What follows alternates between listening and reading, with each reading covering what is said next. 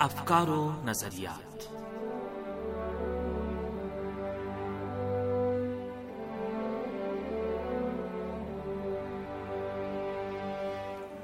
عزیز سامعین، پروگرام افکار و نظریات کے ساتھ حاضر خدمت ہیں ہاشم علی اور مریم زہرا کا سلام قبول فرمائیں۔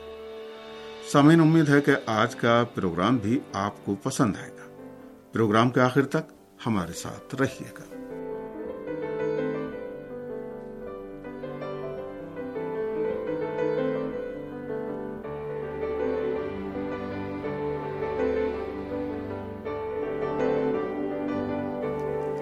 سامعین، تعلیم و تربیت انبیاء الہی کا اصل کام رہا ہے۔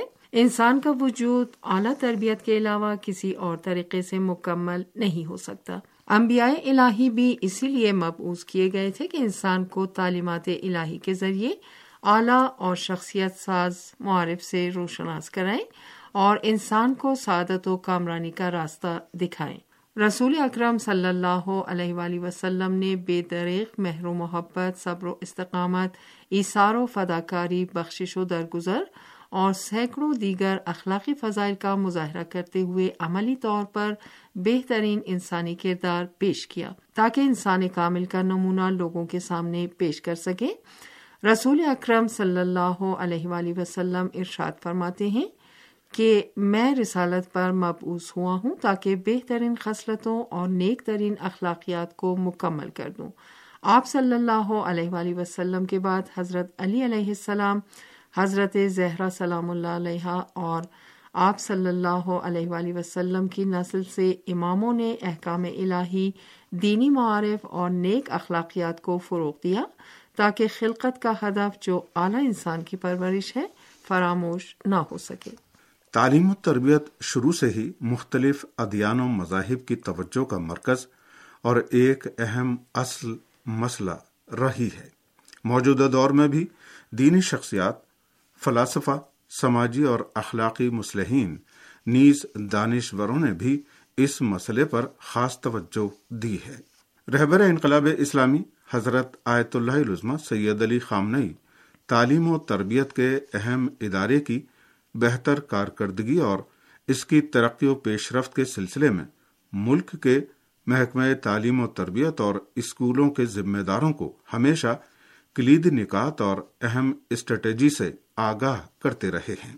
اسی سلسلے میں رہبر انقلاب اسلامی نے ابھی چند دن پہلے ملک کے محکمہ تعلیم و تربیت اور اسکولوں کے اہم ذمہ داروں اور عہدیداروں سے ویڈیو لنک کے ذریعے خطاب کیا۔ رہبر انقلاب اسلامی حضرت آیت اللہ العثمہ سید علی خامنئی نے اپنے خطاب میں طبی اصولوں پر عمل کرتے ہوئے عظیم مانوی تحریک اور مجالس اعضاء میں پرجوش شرکت کے لیے ازاداروں کا پرخلوص شکریہ ادا کیا اور ان کی ستائش کی۔ رہبر انقلاب اسلامی نے محکمہ تعلیم و تربیت کے اہم فرائض اور بنیادی کردار، نیز کارکردگی کی طرف اشارہ کیا۔ آپ نے اساتذہ کو ملک کی ترقی و پیش رفت کا سپہ سالار قرار دیا اور مومن، دانشور، باصلاحیت، انسانوں کی تربیت کی ضرورت پر تاکید کرتے ہوئے محکمہ تعلیم و تربیت کو اخلاق اسلامی کے اہم مرکز سے تعبیر کیا اور فرمایا کہ تعلیم و تربیت نے بنیادی تبدیلیوں کی دستاویز کو مرتب کرنے اور اس کو عملی جامہ پہنانے کے لیے ایسے ہی افراد کی ضرورت ہے۔ سامعین، ویڈیو لنک کے ذریعے ہونے والی اس ملاقات کے دوران رہبر انقلاب اسلامی نے ایک اہم اور بنیادی موضوع یعنی تعلیم و تربیت کے ہدف کی طرف توجہ مبزول کرائی۔ آپ نے شائستہ انسان کی پرورش کو تعلیم و تربیت کا اہم ترین ہدف قرار دیا اور اس بارے میں فرمایا کہ ایک چھ سات سال کا بچہ جب اسکول میں داخل ہوتا ہے، اسکول میں جب پہلی بار قدم رکھتا ہے تو اس کا ذہن خالی ہوتا ہے۔ لیکن وہ بارہ سال تک اسکول میں رہتا ہے، پڑھتا ہے، بہت کچھ سیکھتا ہے۔ اس میں بہت کچھ تبدیلی آتی ہے۔ اب پڑھ لکھ کر ایک باصلاحیت اور شائستہ انسان کی شکل میں اسکول سے باہر نکلتا ہے۔ البتہ باصلاحیت اور شائستہ انسان کی تعریف مختلف مکاتب فکر، مختلف افکار و نظریات میں، مختلف ممالک میں اور مختلف معاشروں میں مختلف بیان کی گئی ہے سب نے شائستہ انسان کی ایک جیسی تعریف نہیں کی ہے۔ اسلامی جمہوریہ ایران میں ہمارا ہدف یہی ہے۔ ہم چاہتے ہیں کہ اسی بارہ سال کے عرصے میں انسان کی تربیت ہو۔ رہبر انقلاب اسلامی نے باصلاحیت اور شائستہ انسان کی خصوصیات کا ذکر کرتے ہوئے فرمایا کہ سب سے پہلے اسے مومن ہونا چاہیے۔ ایمان پہلی شرط ہے۔ دوم خیرت مند ہونا چاہیے یعنی اپنے کام میں عقل سے کام لے۔ دیکھیے قرآن میں یہ جملہ لعلکم تاقلون کس قدر آیا ہے۔ شائستہ انسان کو غرور و فکر والا بھی ہونا چاہیے، مجاہد اور اہل عمل ہونا چاہیے۔ یعنی عمل مجاہدہ ہونا چاہیے با انصاف ہونا چاہیے اور منظم ہونا چاہیے۔ ہم امید کرتے ہیں کہ آپ جو تعلیم دیتے ہیں، اس کے نتیجے میں اس طرح کا انسان بن کر ابھرنا چاہیے۔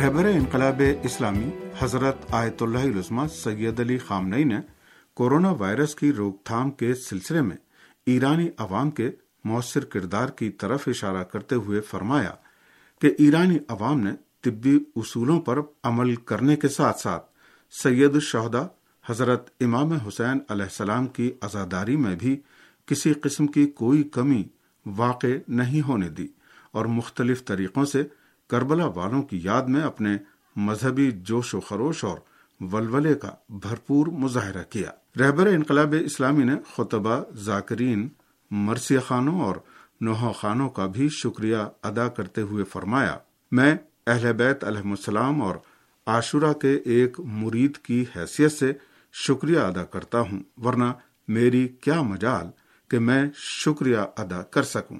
رہبر انقلاب اسلامی نے حضرت امام زین العابدین علیہ السلام اور حضرت زینب قبرا سلام اللہ علیہ کی عظیم تحریک کو حقیقی قیام قرار دیتے ہوئے فرمایا کہ عاشور کے دن حضرت امام حسین علیہ السلام کے قیام اور شہادت کو مضبوط اور مؤثر بنانے کے سلسلے میں حضرت امام زین العابدین علیہ السلام اور حضرت زینب سلام اللہ علیہ کے قیام نے کلیدی، تاریخی اور بنیادی کردار ادا کیا۔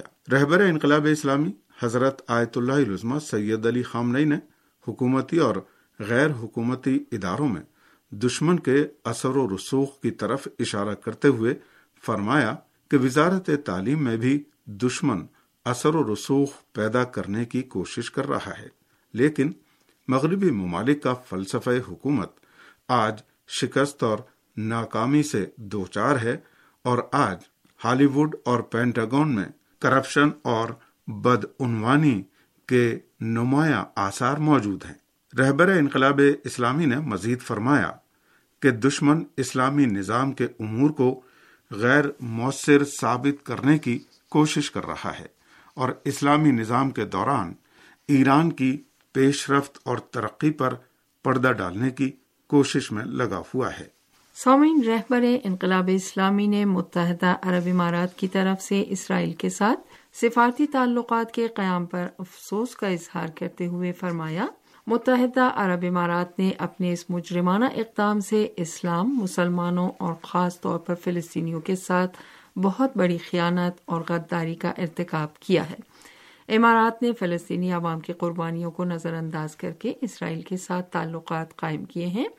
امارات نے خطے میں اسرائیل کے لیے راہیں کھول دی ہیں۔ امارات کے حکام کی پیشانی پر اسرائیل کے ساتھ سفارتی تعلقات قائم کرنے کا بد نما داغ ہمیشہ باقی رہے گا۔ سامعین، رہبر انقلاب اسلامی نے عالم اسلام کے خلاف امریکہ اور اسرائیل کی گہری سازشوں کی طرف اشارہ کرتے ہوئے فرمایا، اماراتیوں کو جلد بیدار ہو جانا چاہیے اور اپنی اس تاریخی غلطی کا فوری طور پر ازالہ کرنا چاہیے۔ رہبر انقلاب اسلامی حضرت آیت اللہ العظمہ سید علی خامنئی نے فرمایا کہ متحدہ عرب امارات اسرائیل تعلقات پائیدار نہیں رہیں گے، تاہم اسرائیل کے ساتھ تعلقات کی برقراری کا شرمناک داغ متحدہ عرب امارات کے دامن سے کبھی بھی صاف نہیں ہوگا۔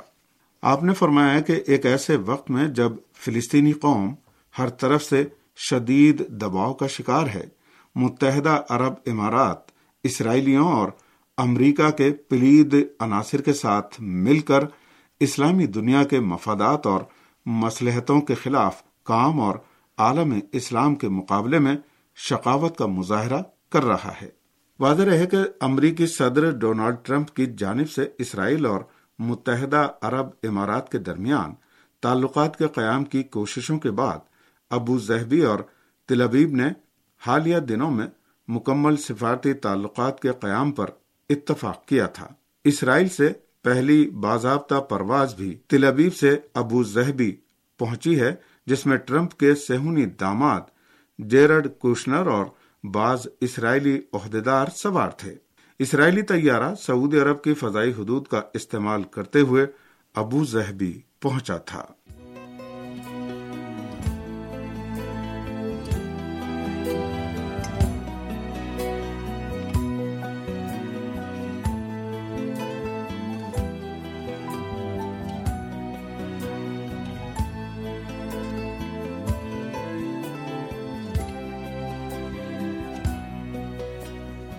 سامعین اسی کے ساتھ پروگرام ختم ہوتا ہے۔